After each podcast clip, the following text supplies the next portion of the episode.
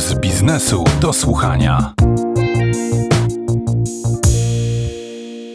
Dzień dobry, witamy w ostatnim w tym roku odcinku podcastu Puls Biznesu do Słuchania. Mówię w liczbie mnogiej, dlatego że są ze mną wszystkie gospodynie i gospodarze, którzy przez cały rok przygotowywali nasz podcast. Dziś to my wystąpimy w roli ekspertów, liderów opinii, komentatorów, publicystów, jak zwał, tak zwał. Są ze mną Małgosia Grzegorczyk. Dzień dobry. Bartek Majer. Kłaniam się. Ania Gołasa, która niedawno zadebiutowała w roli gospodyni podcastu. Dzień dobry. Marcin Bautryk. Witam serdecznie. Miro Konkel. Witam. I stary wyga Marcel Zatoński. Dzień dobry. A będziemy podsumowywali gospodarczy rok, który właśnie się kończy. Zastanowimy się o tym, co jest hitem, co jest kitem, a co szokiem.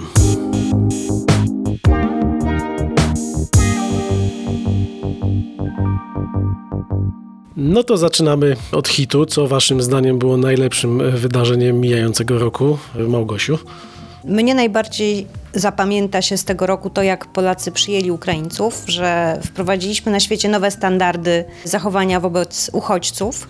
To, że u nas tylko niewielka część kobiet i dzieci z Ukrainy musiała mieszkać na takich dużych halach, a większość została przyjęta w domach. Wydaje mi się, że to była super, niesamowita, fantastyczna rzecz. To, że nasz rząd potrafił włączyć się w tę pomoc, to też było coś, co osoby, które przyjmowały, Bartek, bo się patrzy, że ze zdziwieniem, Ukraińców, mogły poprosić o dofinansowanie, tak? Dostawały za to pieniądze. I taki sam system jest wprowadzony na przykład w Wielkiej Brytanii. Więc wydaje mi się, że zrobiliśmy coś bardzo dobrego.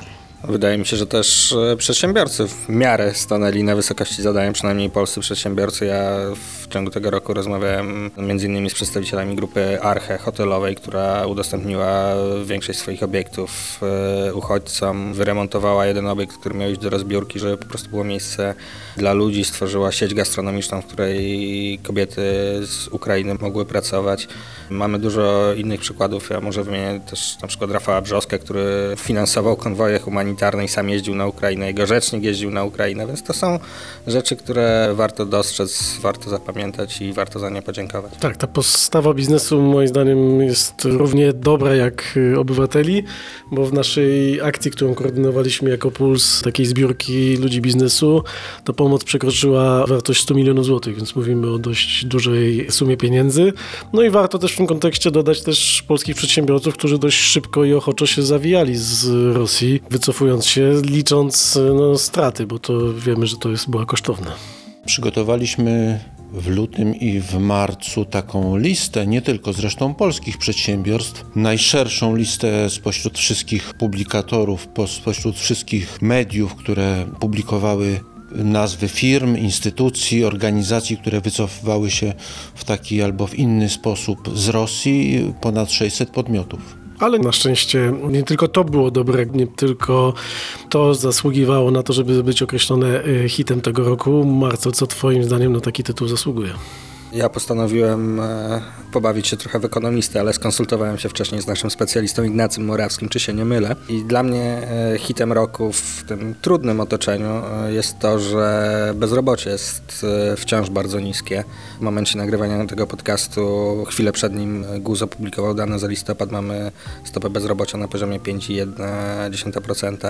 To jest niemal najniższe bezrobocie w historii, więc mamy trudną sytuację, mamy napływ uchodźców, mamy wysoką inflację, ale w tym złym otoczeniu plusem jest to, że większość Polaków po prostu ma pracę i dzięki tej pracy jest w stanie zapłacić rachunki. Nie mamy jeszcze zapowiedzi jakichś gigantycznych zwolnień grupowych, chociaż się pojawiały, choćby w zakładach Mana w Starachowicach czy w niektórych grupach medialnych. Natomiast myślę, że wszyscy na te święta możemy, czy na Nowy Rok możemy wchodzić z pewną dozą optymizmu, bo, bo po prostu jest jeszcze praca dla Polaków i nikt nie ląduje w sytuacji, w której nie ma w jakiś sposób zapłacić za rachunki czy za jedzenie. Polaków i nie tylko, bo to była jedna z obaw, że konsekwencją napływu uchodźców będzie sytuacja na rynku pracy napięta. Tego na razie nie widać i stąd chyba też brak tych negatywnych emocji, o które niektórzy się obawiali. Tak, no na początku ja takie obserwowałem nastroje nawet w rodzinnej miejscowości, że była taka obawa, że tych Ukraińców za dużo przyjechało i że dostają wsparcie od rządu. Nie mówiło się zbyt głośno o tych rzeczach, ale czuć było takie nastroje i myślę, że ja się obawiałem wiosną, że to wybuchnie po kilku miesiącach. ale nie wybuchło. Więc myślę, że jako gospodarka sobie poradziliśmy całkiem nieźle, no i jako ludzie sobie poradziliśmy całkiem nieźle. Tematy rynku pracy i H R owe są najbliższe Mirkowi. Mirek, co dla Ciebie było największym hitem w tym roku? Może zabrzmi to banalnie, ale dla mnie hitem jest praca hybrydowa. Nie zdalna, ale właśnie hybrydowa, bo ona łączy home office z przychodzeniem do biura, czyli niweluje główną wadę właśnie pracy zdalnej. To, że wyrywamy się z kontekstu społecznego, to, że stajemy się takimi indywidualistami, samotnikami. Kiedy trzeba, współpracujemy, kiedy nie jest to konieczne, siedzimy w domu czy w kawiarni, gdzie bądź i robimy swoje. To jest też test dojrzałości, tak dla pracowników, jak i dla menedżerów, tak? Czy sobie są w stanie poradzić, głównie mentalnie, emocjonalnie, nie widząc tego podwładnego przy biurku. I co? Są? Są, są. Badania są różne i sobie przeczą. Natomiast jednak z badań, z większości badań wyłania się taki obraz pracy zdalnej, która zwiększa produktywność, poprawia retencję, sprawia, że bardziej lubimy swoją pracę, że się z nią identyfikujemy. Oczywiście to jest bardzo krótki eksperyment. My z pracą zdalną jesteśmy od trzech lat, a z hybrydową powiedzmy od roku. I dopiero się pokaże, w czym jesteśmy dobrzy, w czym źli, ale na razie, na razie pozytywów chyba jest więcej niż negatywów. Chociaż pewnie wszyscy nasi słuchacze z branży produkcyjnej by powiedzieli, o czym ty w ogóle tak, mówisz. Tak, tak, bo oczywiście są stanowiska, są branże, gdzie no nie sposób wprowadzić pracy zdalnej czy hybrydowej. Właśnie produkcja przy taśmie, jeśli ktoś pracuje przy linii produkcyjnej, no to trudno, żeby to robił z domu.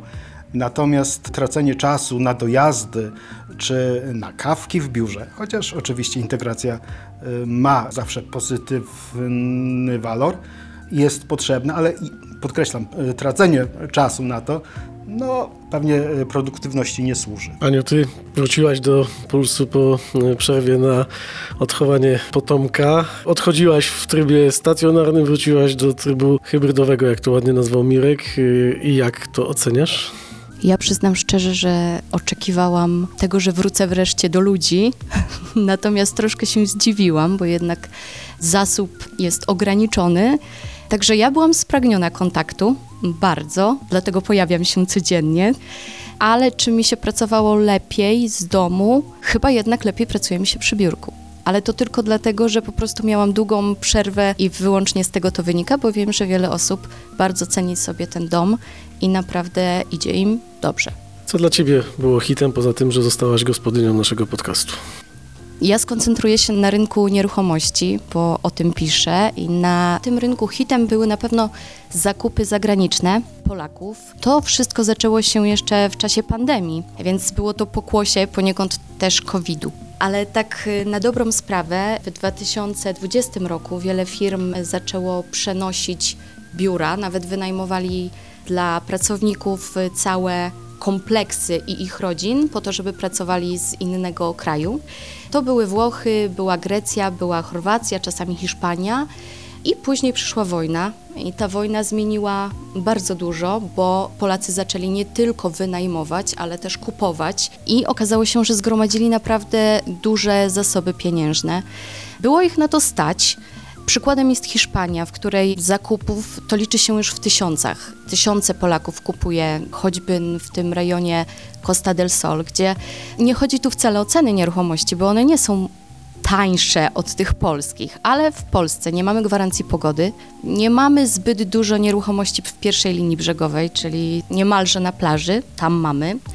Nie mamy długiego dnia. Standardem na przykład w Hiszpanii są baseny, ogrody. To wszystko kusi, więc Polacy zaczęli lokować kapitał. Zaczęli wyjeżdżać do tej Hiszpanii, czasami na stałe, wynajmując mieszkanie tutaj w Polsce komuś innemu. I nawet te kraje zaczęły stosować zachęty, na przykład zachęty podatkowe, po to, żeby cudzoziemcy kupowali i to się dzieje. Nawet był taki moment, że sprzedawano nieruchomości bodajże we Włoszech po jeden euro.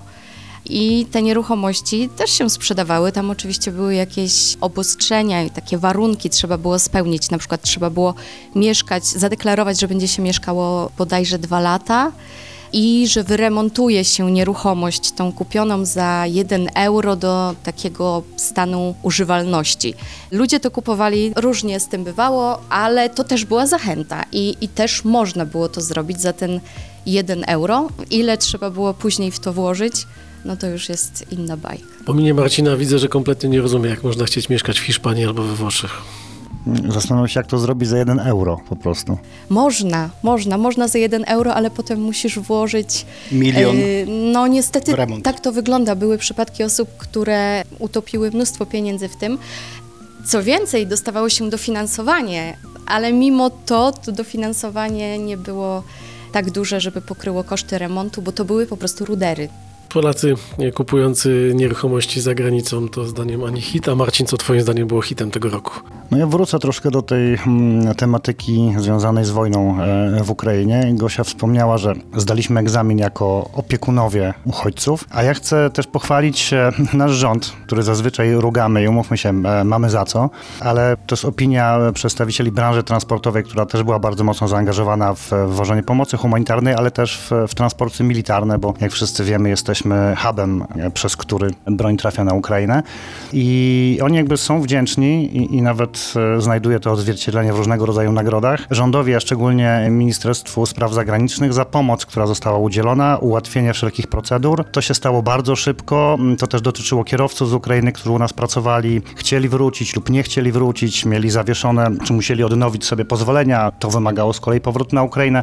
To wszystko zostało ogarnięte w bardzo, bardzo szybkim tempie i myślę, że w ciągu miesiąca od wybuchu wojny te drogi były uruchomione. Tak jak wspominam, potwierdzają to też polskie firmy, czy działające w Polsce firmy, które no, przerzucają na Ukrainę broń. To jest dość odpowiedzialne zajęcie i wymaga spełnienia wielu, wielu bardzo skomplikowanych procedur.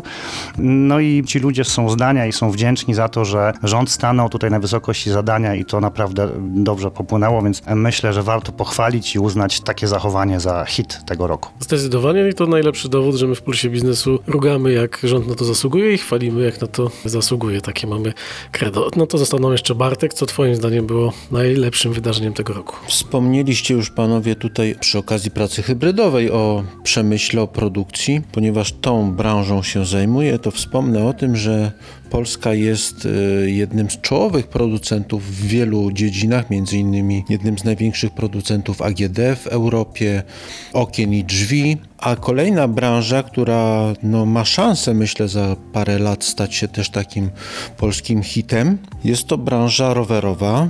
Polscy producenci rowerów bardzo się dobrze rozwijają, wprowadzają coraz to nowsze modele, także rowery elektryczne, które mają być przyszłością tej branży, więc myślę, że ten rozwój w trudnych, wojennych, kryzysowych warunkach jest wart podkreślenia i uznaję go za pewnego rodzaju, może nie hit, ale hicik mały. Mały hicik. Za duży hit ja bym jeszcze uznał i dodał. U nas najpierw była taka faza mówienia, że u nas nic, żaden innowacyjny biznes się rozwinąć nie może. Potem była taka faza, że już jesteśmy u progu, u progu. To ja myślę, że ten rok jest absolutnie przełomowy, bo po pierwsze mamy narodziny pierwszego polskiego jednorożca, czyli firmy wycenianej na co najmniej miliard dolarów. Mamy też prywatnych przedsiębiorców, którzy naprawdę sporą część pieniędzy inwestują właśnie w firmy technologiczne. Mamy sporo całkiem polskich firm, które są wyciągane na naprawdę setki milionów złotych i fajnie się na takie tematy poświęca pierwszą stronę Pulsu Biznesu. To ja dodam jeszcze właśnie w kontekście tej innowacyjności, ja się zajmuję biotechnologią między innymi i tam mieliśmy sporo sukcesów w tym roku, które też warto pochwalić. Warto wymienić te firmy Polpharma Biologics, Jerzego Staraka, we współpracy ze szwajcarskim partnerem zarejestrowała lek biopodobny w Stanach Zjednoczonych. To się polskim firmom nie zdarzało. To był taki przełom, który chyba trochę nie został zauważony i doceniony, więc ja go zauważam i doceniam w tym podcaście. Ostatnio mieliśmy też już na polskiej giełdzie przykład firmy Ryvu, która pozyskała naprawdę solidnego partnera, bo pozyskała do akcjonariatu i do rozwoju projektów lekowych niemiecką grupę BioNTech, która była odpowiedzialna za wyprodukowanie jednej ze szczepionek. To jest jeden z największych tak naprawdę teraz partnerów w branży farmaceutycznej, jakiego można pozyskać, więc w tym obszarze odkrywania nowych leków Polska radzi sobie naprawdę zaskakująco dobrze. Zaskakująco, bo? Zaskakująco, bo, bo to długo trwało i to tak dziesięć lat przynajmniej szły dotacje państwowe i nie było jakichś bardziej namacalnych rezultatów i mieliśmy też kilka porażek, tak to trzeba nazwać. A jednak no, okazuje się, że te dotacje, które szły przez lata, zaczynają się coraz wyraźniej spłacać i mam nadzieję, że w kolejnych latach będziemy mieli jeszcze więcej sukcesów i może doczekamy się polskiego, czy częściowo polskiego, bo i tak trzeba będzie sprzedać zagranicznemu partnerowi jakieś udziały w projekcie innowacyjnego leku.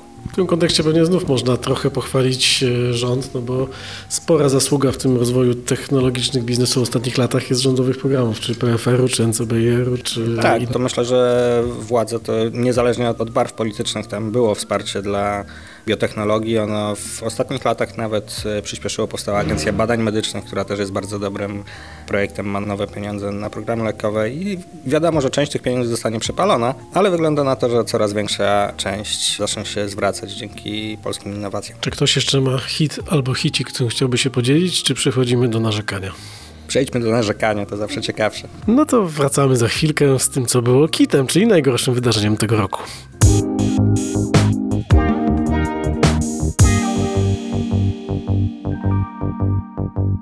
No to teraz porozmawiamy o tym, co było najgorszym wydarzeniem mijającego roku.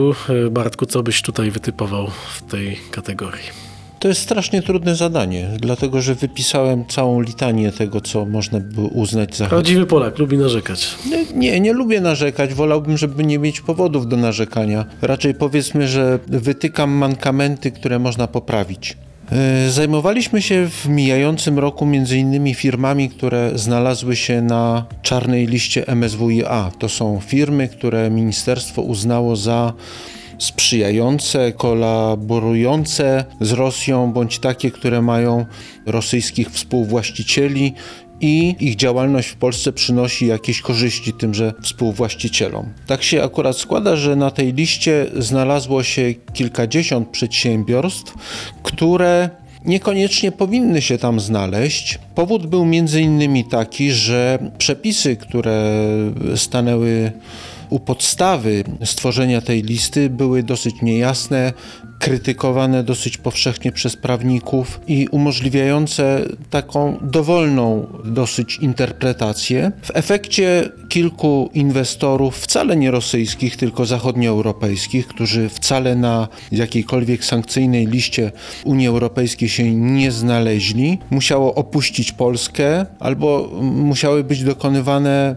na szybko, trochę chaotycznie jakieś zmiany właścicielskie, które oczywiście nie przyczyniły się do rozwoju przemysłu czy rozwoju tych firm, a stały się wręcz pewnego rodzaju taką kulą u nogi, więc to z pewnością pojawienie się tej listy zaliczam do kategorii kitu.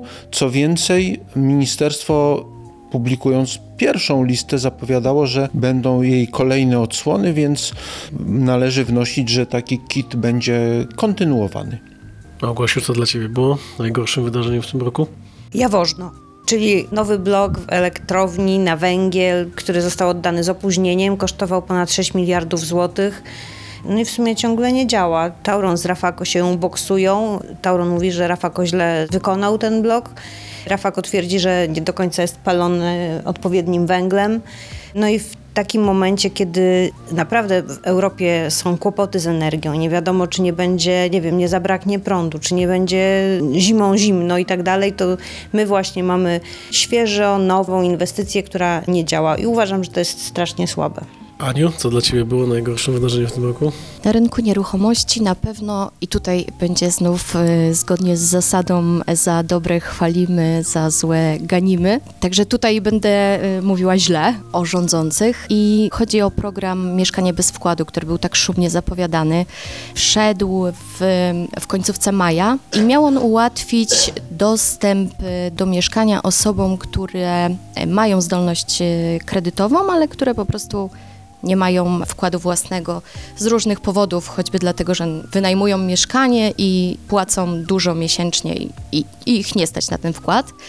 Program tak naprawdę nie przyniósł żadnego rezultatu, bo bardzo szybko okazało się, że to nie wkład własny jest tym problemem, ale zdolność kredytowa. Polacy zaczęli tę zdolność tracić, no wiadomo, wysokie stopy procentowe, inflacja, więc program zanim wystartował, tak naprawdę już się na tyle potknął o własne nogi, że upadł i nic z tego nie wynikło. Teraz rząd ma już kolejny pomysł. Tamto wydarzenie być może niesłusznie też obwiniam o to rząd, bo to też sytuacja gospodarcza przyczyniła się do tego, że program nie wypalił. Teraz jest kolejny pomysł i ja żywię nadzieję, że w przyszłym roku uwzględnię go w kategorii hit, aczkolwiek opinie są bardzo podzielone. A cóż to Pom- za nowy projekt, powiedz w kilku zdaniach? No, to będzie kredyt dwa procent, a tak naprawdę to jest jedna z odnóg tego programu. Program jest pierwsze mieszkanie. No i tutaj właśnie będzie można je kupić na zasadach kredytowania bardzo niskiego, ale rząd na razie się troszeczkę miesza w tych swoich wypowiedziach. Nie ma zbyt wielu konkretów, ale jest zapowiedź, że w przyszłym roku, a już na pewno w dwa tysiące dwudziestym czwartym, no to wszystko będzie super. Każdy młody człowiek będzie sobie mógł pozwolić na zakup własnego mieszkania. Tylko jeszcze trzeba, jak rozumiem, zbudować, a z tym tak, może być gorzej. Tak, a to jest druga kwestia, bo w Polsce brakuje około dwóch milionów mieszkań, tak przynajmniej e, mówią analitycy, więc jak na razie w tym zakresie rząd e, robi niewiele. No ale cóż, no mamy koniec roku, więc z nowym rokiem. Tak, sto tysięcy mieszkań na wynajem zbudowanych przez rządowe agencje rzeczywiście się tego celu osiągnąć się nie udało. Czyli mamy fiasko Jaworzna, mamy kontrowersje związane z listą sankcyjną, mamy fiasko programu Mieszkanie bez wkładu. Marcel, co dla Ciebie było kitem tego roku? Dla mnie kitem była tak zwana Danina Sosina, która zresztą obrazowała trochę większy problem, jaki jest z rządem. To znaczy bardzo niekonkretne zapowiedzi, które chwieją różnymi branżami. Przypomnij, co się kryje pod hasłem Danina Sosina? Pod hasłem Danina Sosina krył się podatek od nadzwyczajnych zysków osiąganych przez firmy w efekcie wojny, wzrostu cen surowców itd.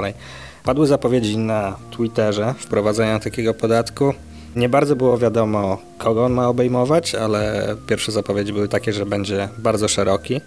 Giełda zareagowała gwałtownymi spadkami, rząd jakoś nie precyzował swojego stanowiska i ostatecznie wszystko tak naprawdę po kilku tygodniach trafiło w dużej mierze do kosza. I ja nie kwestionuję w ogóle tego, że rząd ma prawo wprowadzać podatek od nadzwyczajnych zysków, bo rząd ma prawo robić takie rzeczy. Jest coś takiego jak nadzwyczajne zyski wojenne, rząd ma prawo je opodatkować, będzie to solidarność społeczna i tak dalej. Tylko że takie rzeczy to należy jednak robić porządnie. Przygotować projekt ustawy, przedstawić go do konsultacji, po konsultacjach wprowadzić modyfikacje, przyjąć projekt, prezydent go podpisze, projekt wchodzi w życie, fajnie, wszyscy znajdujemy się w nowych warunkach, każdy wie, jak ma działać. A tutaj mieliśmy zapowiedzi twitterowe, jakieś niejasne dyskusje na wysokim poziomie ogólności.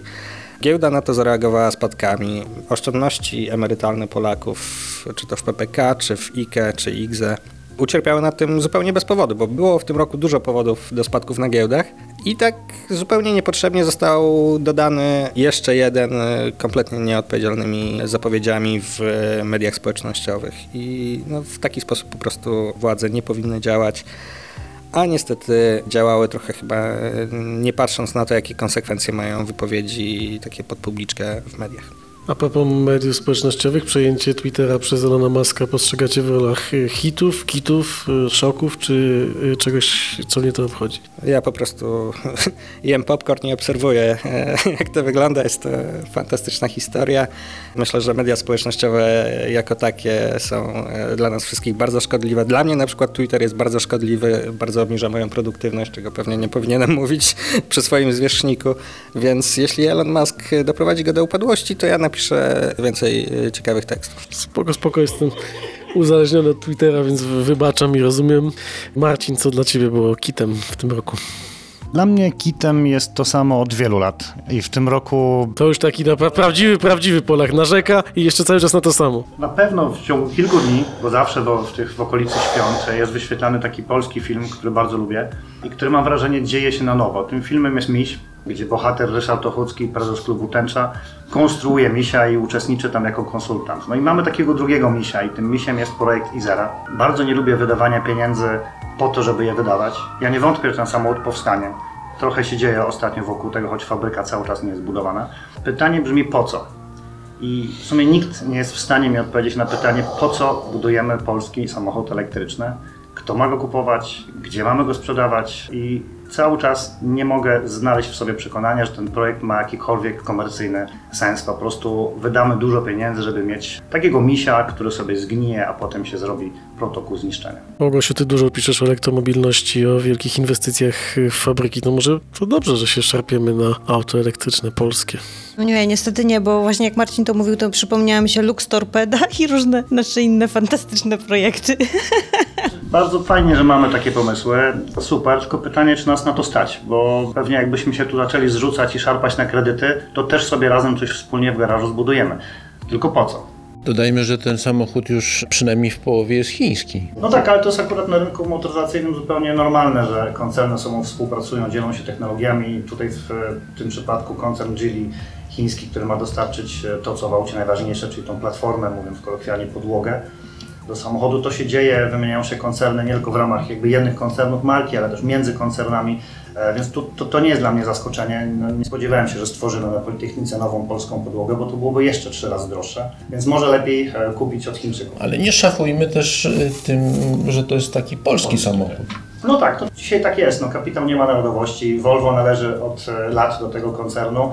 Nadal uważamy je za szwedzką markę, mimo że chińscy są właściciele.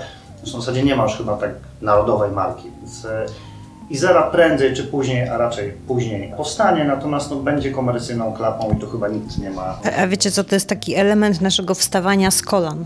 To jest coś, co nasz rząd strasznie lubi, że właśnie będziemy mieć swoje różne takie fantastyczne marki. To ja na to patrzę w ten sposób, że nawiązując do tego, co Marcel mówił o biotechnologii polskiej, która pięknie rozkwitła w tym roku, że ona była owszem stymulowana pieniędzmi publicznymi, ale jednak prym tutaj wiedli prywatni przedsiębiorcy. I gdyby któryś z prywatnych przedsiębiorców miał taką fantazję, żeby budować polskie auto, no to można by ten projekt obserwować. Ale rzeczywiście no wydaje się być kontrowersyjne, że rząd zamierza dużo pieniędzy naszych podatników poświęcić na to, żebyśmy zbudowali auto, no bo po co i dlaczego. Ale może zbudujemy autobusy na przykład. Jeszcze wrzucę taką jedną uwagę a propos budowania fabryki, która start miał być już jakoś pod koniec tego roku, tak? Nic się nie dzieje w tym temacie. Ja pamiętam kilka lat temu na konferencji w fabryce Toyoty w Wałbrzychu z okazji uruchomienia drugiej linii produkcyjnej. Tam trzeba było też zbudować halę. Ktoś z sali zapytał, ile zajęło zbudowanie tej drugiej linii produkcyjnej. Przypominam, w istniejącej fabryce, która posiada ziemię, infrastrukturę. Inżynier, który odpowiadał za to, powiedział, że około dwóch lat. I z sali gdzieś tam buchnął śmiech, haha, i zaraz buduje w dwa lata. Więc inżynier spoważnił i powiedział, e, szanowni państwo, najwyraźniej Toyota nie zna się na budowaniu fabryk. Są przecież też takie inicjatywy prywatne na polskie auta. Nowa Syrena, Nowa Warszawa, chyba Nowy Polonez też. I one funkcjonują, owszem, na zasadzie takiej, że istnieją prototypy. Więc jeżeli prywatny biznes, który jest, no jednak umówmy się, lepiej prowadzony niż biznes prowadzony przez polityków, w ten sposób działa i takie ma efekty, to też może wskazywać na to, jak będzie wyglądała ta iZera. Jak zafasowany słucha, pojeździłby sobie pewnie taką iZerą. Oczywiście. Co dla ciebie było kitem?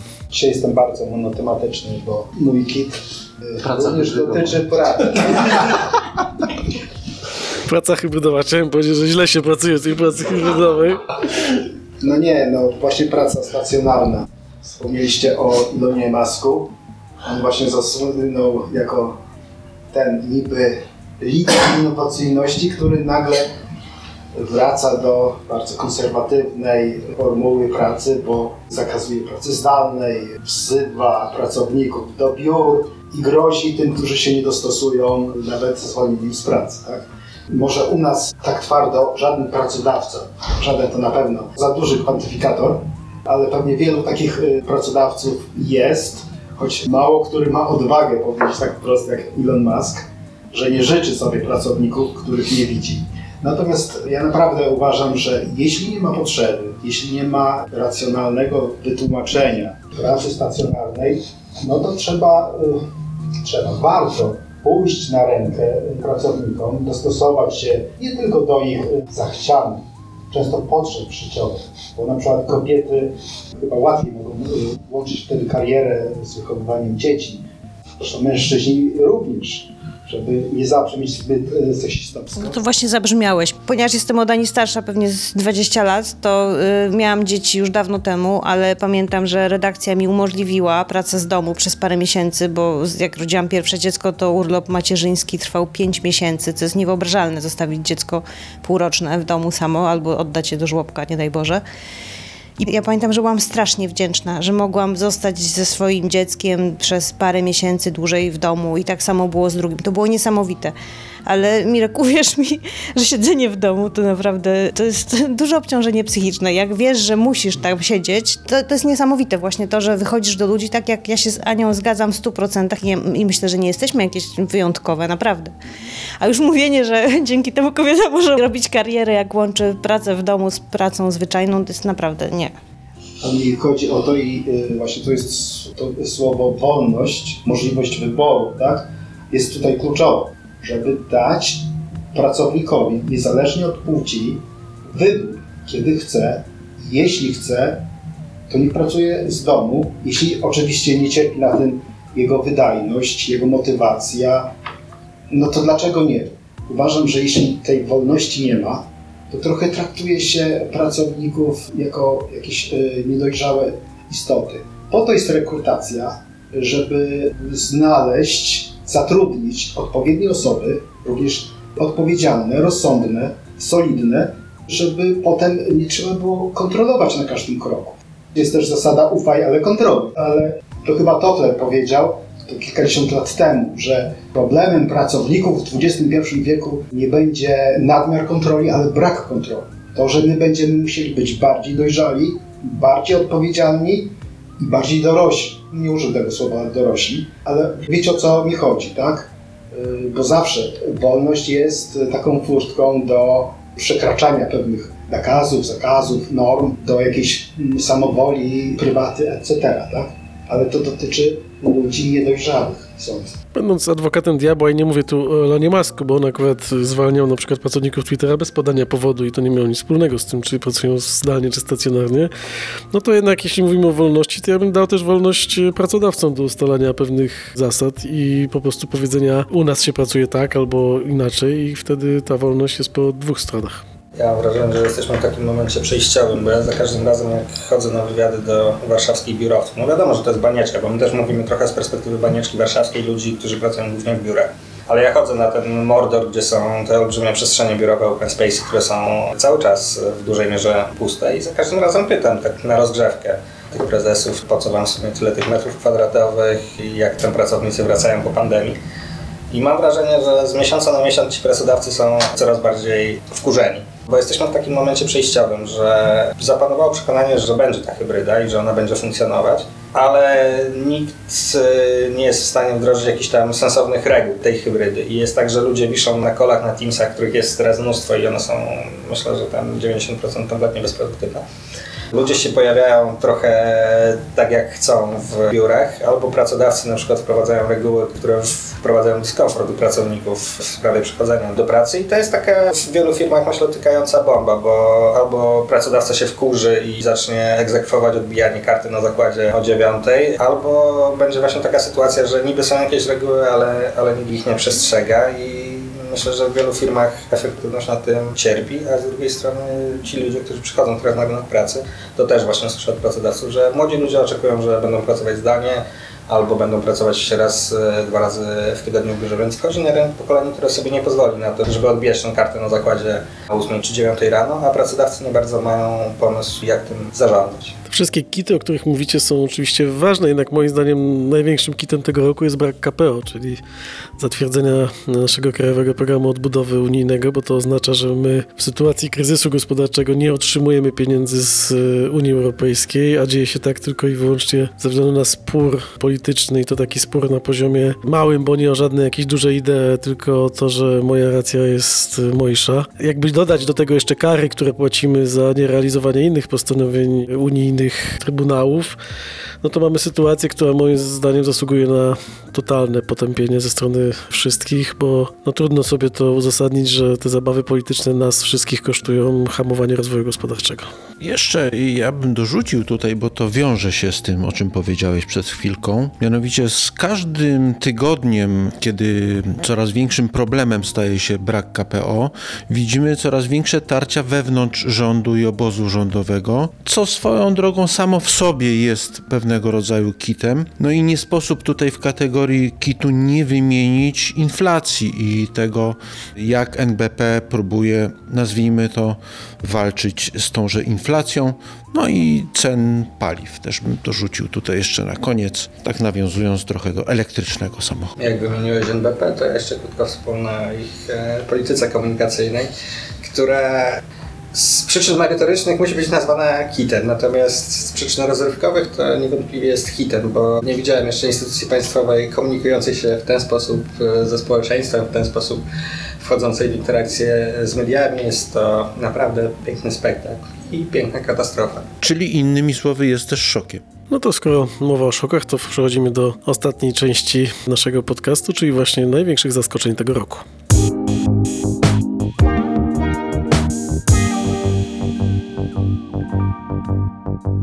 Co was najbardziej zaskoczyło w tym roku? Marcin, może od ciebie zaczniemy.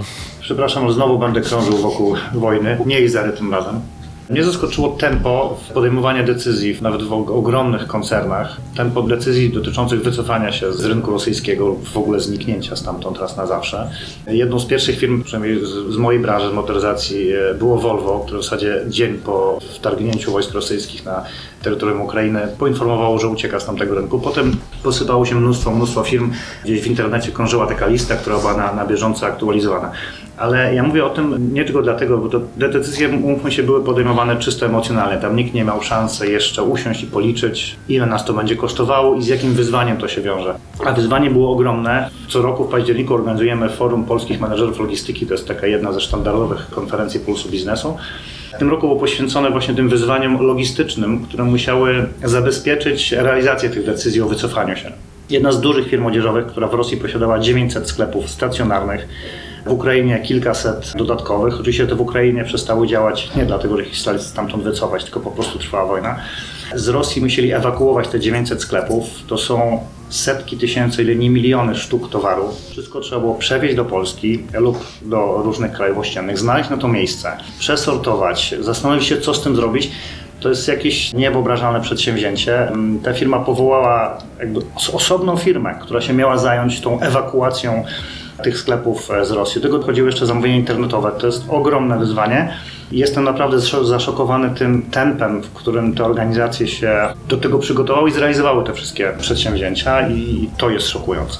To prawda, to było zaskakujące tempo. Ja w ogóle obserwowałem takie fazy tego, że najpierw była taka euforia, z euforią witana każda firma, która decyzję takiego podjęła. Potem stało się to pewnym standardem i błyskawicznie przeszło do piętnowania tych firm, które jeszcze się nie wycofały. A to jakby oczywiście nam siedzącym przed monitorem bardzo łatwo jest powiedzieć, weź wycofaj się z Rosji. Nie? Natomiast no, ta skala chociażby logistyki, o której mówisz, powoduje, że nie można tego zrobić z dnia na dzień. Trzeba się do tego przygotować. I ja nie mówię jeszcze o tym, że trzeba podjąć decyzję. Godzę się na to, że stracę dużo pieniędzy za inwestowanie tam, bo o ile oczywiście mówimy o firmach, nie wiem, I T, no to pewnie to jest łatwe, bo można się przenieść bardzo łatwo. Fabryki, fabryki nie przeniesiesz tak łatwo, nie? Sieci sklepów. Nieruchomości, które należały do tych firm, to trzeba było wszystko sprzedać, trzeba było jakoś to zorganizować i to się w zasadzie udało w niesamowicie szybkim tempie, jak na skalę tego przedsięwzięcia. Ja tu w kategorii zaskoczeń dodałbym jeszcze to, że bojkoty konsumenckie w Polsce w tym kontekście pod kątem firm, które się z Rosji nie wycofywały, tym razem okazały się skuteczne, bo przez lata te bojkoty konsumenckie to były takie, że tam ktoś sobie założył grupę w mediach społecznościowych, pokrzyczał, pokrzyczał, a biznes nie ucierpiał. Natomiast patrzyłem na świeże dane dotyczące sprzedaży w marketach budowlanych i Leroy Merlin, który się z Rosji nie wycofał, notuje najwyższe spadki ze wszystkich sieci w Polsce, więc ten bojkot trwa i bardzo im tak dobrze. Ja bym jeszcze pochwalił w kontekście wojny w Ukrainie nasze społeczeństwo że tak szybko przeszło taką zmianę mentalną. Zawsze mnie denerwowało, jak ktoś mówił, że co tydzień przychodzi do niego, do domu, sprzątać Ukrainka. Jakby ta Ukrainka nie miała swojego imienia. A teraz ja ciągle słyszę, a Olena to, Swietłana tamto, raczej Andrzej czy Wołodia nie pada, bo wiadomo, mężczyźni pojechali w drugą stronę, tak? Pojechali bronić swojej ojczyzny. W każdym razie nie tylko to był taki pospolity zryw, spontaniczny bardzo, ale też on wywołał taką głębszą i mam nadzieję trwalszą zmianę. Traktujemy przede wszystkim tych ludzi z Ukrainy jako właśnie naszych sąsiadów, współpracowników, osoby, z którymi, nie wiem, mijamy się w szkole, na spacerze, no jest takie bardzo personalne i serdeczne podejście, tak? I że wcześniej nie widziałem. Przestaliśmy mówić na Ukrainie, wszyscy mówią w Ukrainie, takie pokazanie, że tak ten kraj teraz szanujemy, tak? Że to jest takie ważne miejsce, tak? No to Małgosiu, skoro się już wyrwałaś do odpowiedzi, to co ciebie najbardziej zaskoczyło, zszokowało? Ja powinnam pierwsza w ogóle odpowiedzieć, dlatego, że dla mnie największym szokiem było to, że w ogóle ta wojna wybuchła i jak się strasznie odbyła. I że żyjemy w dwudziestym pierwszym wieku, a dzieją się takie rzeczy, o których czytaliśmy. Wiecie, myślałam, że nigdy w życiu nie będziemy paręset kilometrów od takich wydarzeń, że są torturowani ludzie i zabijani cywile. No to jest niesamowite, że mamy tak rozwiniętą technologię, a wojna jest zawsze brudna, straszna i okrutna. I to było z takim okropnym szokiem dla mnie, który przyznam szczerze, że przez pierwsze dwa miesiące wojny po prostu ja nie byłam w stanie normalnie funkcjonować. No to prawda, tak. Myślę, że po szoku pandemicznym, gdzie mówiliśmy, podsumowując dwa lata temu rok, mówiliśmy, że ta pandemia jest takim szokiem. Ledwie żeśmy z niej wyszli, albo nawet jeszcze żeśmy całkiem z niej nie wyszli i, i zafundowano nam szok, o jakim no ja słyszałem od babci, bo to były wspomnienia wojenne. Marcel, co dla ciebie najbardziej zaskakujące w tym roku? Ja w kontekście wojny mnie zszokowała postawa Niemiec jako państwa. To nie mówię o Niemcach jako ludziach. Natomiast e, jeśli mówiliśmy o tym, że Polska i Polacy zdali egzamin, to Niemcy go zdecydowanie nie zdali. I trzeba o tym mówić jasno, ich polityka zagraniczna z ostatnich kilkunastu lat okazała się całkowicie chybiona. Największe, najsilniejsze gospodarczo państwo Unii nie jest w sytuacji kryzysowej żadnym liderem. Gdyby Niemcy były, nie wiem, prezesem Unii Europejskiej, to musiałby polecieć ze stanowiska, tak? No bo cała ich strategia okazała się błędna i jak przyszedł kryzys, to okazało się, że nie są w stanie sobie z nim poradzić. To jest też taki smutny szok, bo pokazuje, że jako Europa jesteśmy we wszystkich kluczowych sprawach jednak zależni od Stanów Zjednoczonych. Nie mamy żadnej strategicznej ekonomii. Gdy pojawia się zagrożenie, to muszą się pojawić amerykańscy kowboje ze swoim sprzętem, ze swoimi pieniędzmi, ze swoją świetną organizacją w sytuacjach kryzysowych, a europejski gigant, lider europejski nie ma nawet swojego gazoportu, który my sobie zbudowaliśmy i nie jest w stanie zabezpieczyć sobie dostaw surowca, który stał się kluczowy dla funkcjonowania jego potężnego przemysłu. Więc dla mnie takim szokiem tego roku jest to, że najpotężniejsze państwo Unii Europejskiej okazało się kolosem na glinianych nogach, może nie, ale państwem, które niekoniecznie ma pomysł, jak sobie radzić w sytuacji kryzysowej. Oczywiście krytyka tego, o czym mówisz, jest ze wszechmiar słuszna, ale ja jednak widzę tutaj nawet pozytywne zaskoczenie tego, że jednak ta reakcja Europy jako całości dość szybko stała się jednolita. Znaczy nie było tutaj wyłomów, za wyjątkiem może Węgrów. No to tutaj jakbyś zapytał, nie wiem, rok temu, czy wszystkie kraje zbudują jeden front oporu, to bym pewnie powiedział, że będzie więcej wyłomów. A tak to oczywiście rodziło się to w bólach, rodziło się to pod dużą presją, ale jednak raczej w Europie powszechny jest dość pogląd, że Ukrainę trzeba wspierać, a z Rosją trzeba walczyć. Tutaj też poparłbym to zdanie, dodając jeszcze to, że jednak skala sankcji, która została nałożona na Rosję, jest zupełnie spektakularna i niespotykana nigdy wcześniej w dziejach nowoczesnej Europy, nowoczesnego świata. To prawda. Aniu, co ciebie najbardziej zaskoczyło w tym roku? To też coś, co jest związane z wojną, czyli to, co się działo na rynku najmu. Zaraz po wybuchu wojny przyjechały tłumy Ukraińców. Część z nich została przyjęta przez Polaków w ich mieszkaniach. Zdarzały się sytuacje, że udostępniano lokale im za darmo. Były różne formy tej pomocy, ale z czasem no, ci ludzie też zaczęli wynajmować mieszkania, a właściciele mieszkań zaczęli widzieć w tym szansę na zwiększenie swoich zysków i to w taki sposób absurdalny, bo czynsze zaczęły rosnąć nawet o pięćdziesiąt procent, nawet więcej w niektórych lokalizacjach, co po prostu to były niczym nieuzasadnione podwyżki, byleby jak najwięcej ugrać, no w zasadzie na tragedii. Doszło do tego, że zaczęło brakować mieszkań. To było na przełomie marca-kwietnia, kiedy najmniejsza była ta oferta mieszkań dostępnych. Później przyszły wakacje, a w wakacje zaczynają już do większych miast przyjeżdżać studenci, zwłaszcza Warszawa, Kraków, Wrocław i okazało się, że studenci nie mają się kompletnie gdzie podziać, bo nie dość, że nie ma mieszkań, to te, które pozostały, nie są na kieszeń studenta. Akademiki pękały w szwach. To, co zostało, stało puste tylko dlatego, że nie było stać nikogo na to, żeby to wynająć, więc ta polityka wynajmujących, podwyższania stawek do niebotycznych poziomów, tak naprawdę okazała się kompletnie nietrafiona, bo wiele lokali zostało pustych ze względu na to, że ceny były kosmiczne. Byli tacy, których było stać na to, żeby płacić, nawet słyszałam, że za mieszkanie jedno szesnaście siedemnaście tysięcy miesięcznie, no ale wiadomo, nie, nie każdy może sobie na to pozwolić, a już na pewno nie, nie student. Na ten moment najnowsze dane Oto Domu wskazują, że ta sytuacja w czynszach się stabilizuje, ale średnia cena najmu w Warszawie to jest cztery tysiące osiemset złotych, więc to nadal jest bardzo dużo. Jeżeli to przełożymy na wynagrodzenia, to jest to dużo. A propos cen, dla mnie zaskoczeniem była inflacja. Myślę, że za wyjątkiem może Marcela i Ani, my jesteśmy w takim wieku, że jeszcze pamiętamy tą wysoką dwucyfrową inflację, ale potem przez lata przyzwyczailiśmy się do w zasadzie bardzo niskiej albo w zasadzie zerowej inflacji, nie od, znaczy zerowej w rozumieniu nieodczuwalnej. I potem mieliśmy taką sytuację, że czytałem komentarz naszego głównego ekonomisty, wspomnianego już Ignacego Morawskiego, o tym, czy inflacja przekroczy dziesięć procent i minęło raptem parę tygodni i czytaliśmy, czy przekroczy piętnaście procent, a potem Czy, czy przekroczy dwadzieścia, to taka mniej więcej była galopada tego, no i myślę, że dla nas wszystkich odnalezienie się w środowisku tak wysokiej inflacji, no było pewnym zaskoczeniem, jak to znosiliście, czy znosicie w sumie cały czas. Ja postanowiłem bronić swojej oszczędności agresywnymi inwestycjami, więc jestem na tych agresywnych inwestycjach pięć procent do tyłu, plus inflacja, więc naprawdę mam to sobą udany rok. Trzeba było kupić dom w Hiszpanii za euro. Czekam na program wsparcia rządowego. Staram się sam nie chodzić na zakupy, żeby za każdym razem nie przeżywać szoku. Myślałam, żeby dzielić rachunek.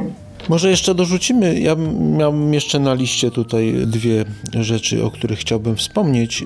Szokiem dla mnie jest to, co w ostatnich tygodniach się pojawia, mianowicie to, jak wygląda fuzja Orlenu z Lotosem i umowy z Saudi Aramco.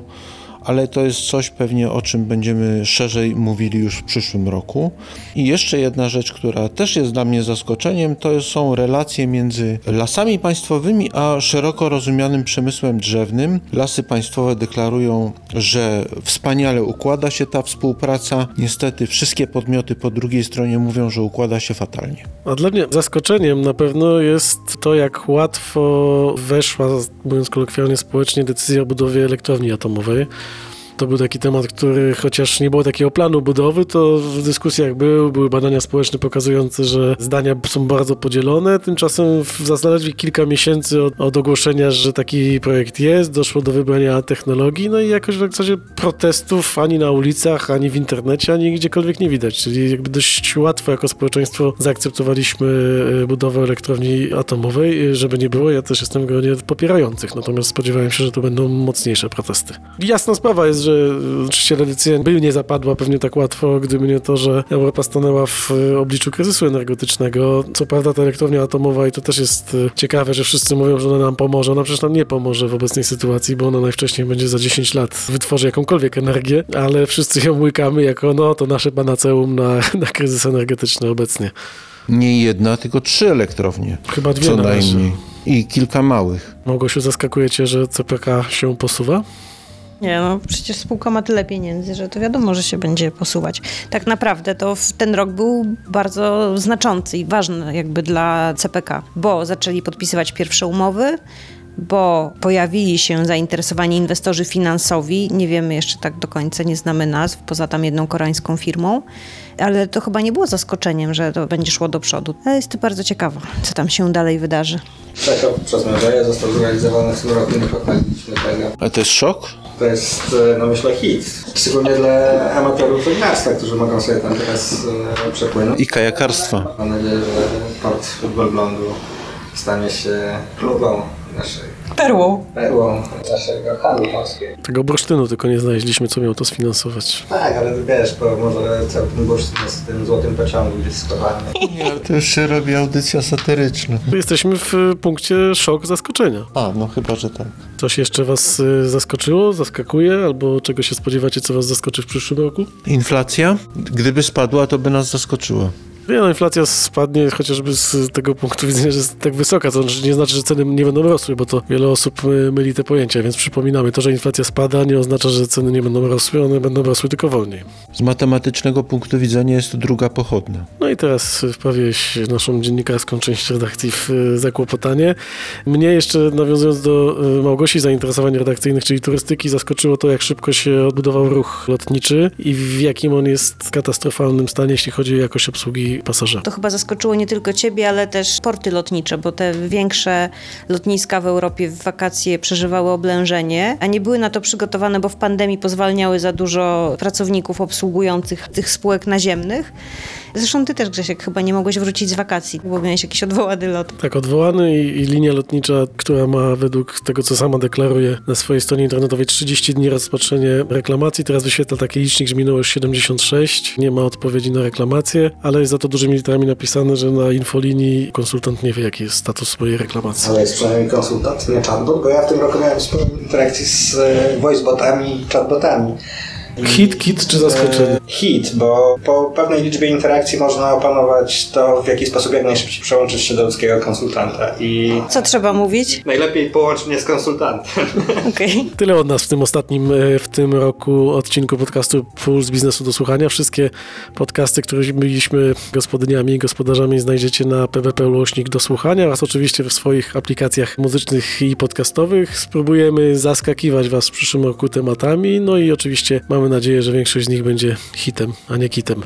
Tyle od nas. Małgosia Grzegorczyk. Do widzenia. Bartek Majer. Do usłyszenia. Ania Gołasa. Do usłyszenia w przyszłym roku. Marcin Bautryk. Dziękuję bardzo. Do usłyszenia. Miro Konkel. Dziękuję bardzo. Do usłyszenia. I Marcel Zatoński. Spełnienia postanowień noworocznych. Tak jest. Tego się trzymajmy. Tego państwu życzymy. Do usłyszenia.